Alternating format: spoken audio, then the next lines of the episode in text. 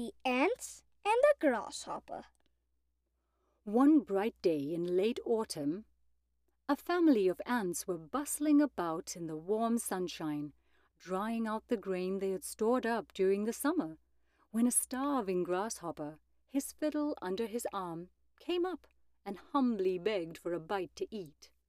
What? cried the ants in surprise. Haven't you stored anything away for the winter? What in the world were you doing all last summer? I didn't have time to store up any food, whined the grasshopper. I was so busy making music that before I knew it, the summer was gone. The ants shrugged their shoulders in disgust. Making music, were you? They cried. Very well. Now dance. There's a time for work and a time for play.